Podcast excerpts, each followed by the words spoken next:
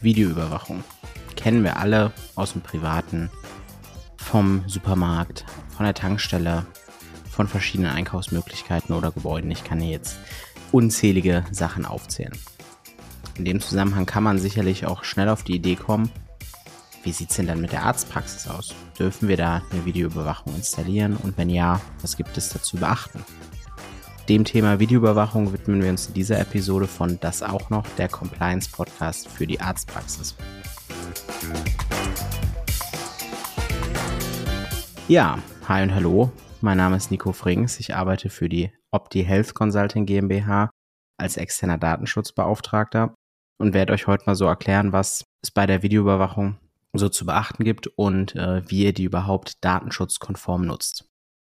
Zuallererst sollten wir ähm, einmal festhalten, dass die DSGVO hier tatsächlich gar nicht das Gesetz ist, um das es hier geht bei der Videoüberwachung, sondern die Videoüberwachung ist im Bundesdatenschutzgesetz kurz BDSG geregelt. Hier könnt ihr auf jeden Fall schon mal für euch festhalten, wenn ihr irgendwie Kollegen oder Kolleginnen aus Nachbarländern kennt, kann es sein, dass es dort anders geregelt ist. Das gilt also hier quasi wirklich nur für Deutschland. Die Videoüberwachung ist in Deutschland sehr, sehr hart und strikt geregelt. Also es ist nicht so, dass man einfach so mal eben eine Videoüberwachung installieren darf. Da gibt es auch schon Rechtsprechungen zu.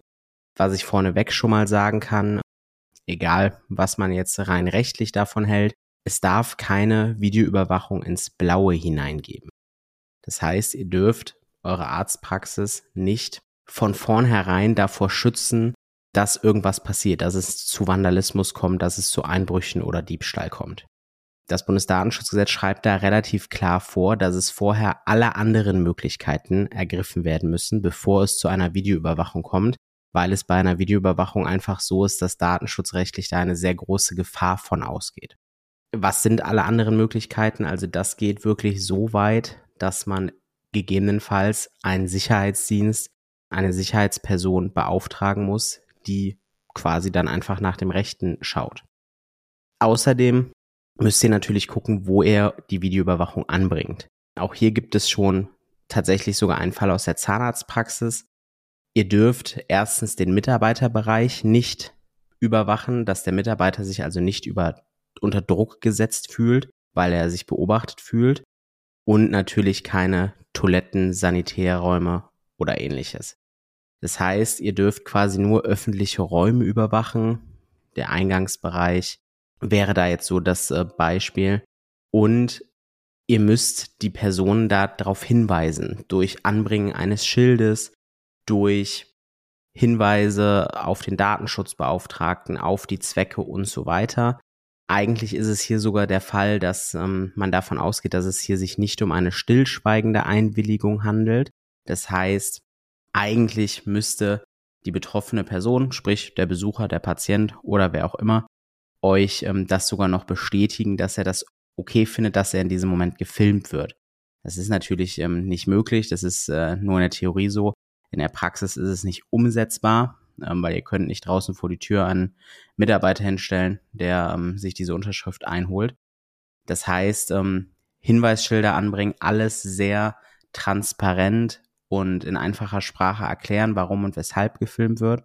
Und zu guter Letzt müsst ihr dann natürlich auch schauen, okay, wie lange werden die Sachen gespeichert? Maximal dürfen diese Aufnahmen 48 Stunden gespeichert werden. Eine längere Speicherung ist da tatsächlich nicht erlaubt.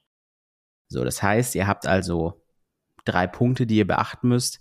Erstens, ist eine Videoüberwachung für euch überhaupt zulässig? Ist sie nicht ins Blaue hinein? Das heißt, habt ihr irgendwelche Fälle in der näheren Umgebung der Praxis oder schon in der Praxis gehabt, die eine Videoüberwachung rechtfertigen?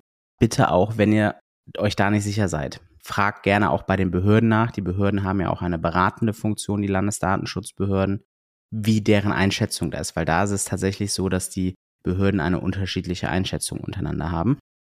Dann, was wird gefilmt? Da bitte darauf achten. Filmt nur den Eingangsbereich, nur die Wege und wie lange wird gespeichert.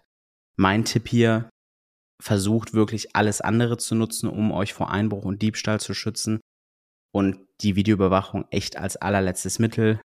Schafft euch lieber eine Alarmanlage, Bewegungsmelder, Sicherheitsschlösser, auch an den Fenstern Sicherheitsschlösser an und guckt, dass ihr das anders geregelt kriegt. Auch hier nochmal als Tipp. Es gibt die Krimin der neutralen Dienst der Kriminalpolizei.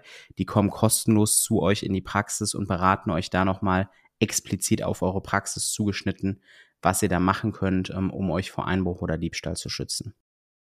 Ja, das war es dann auch schon wieder mit dieser Episode von Das auch noch, der Compliance Podcast für die Arztpraxis.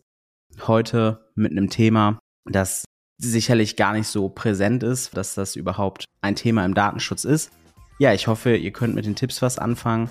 Solltet ihr noch Fragen haben, solltet ihr Anregungen haben, meldet euch gerne bei uns unter datenschutz.opti-hc.de.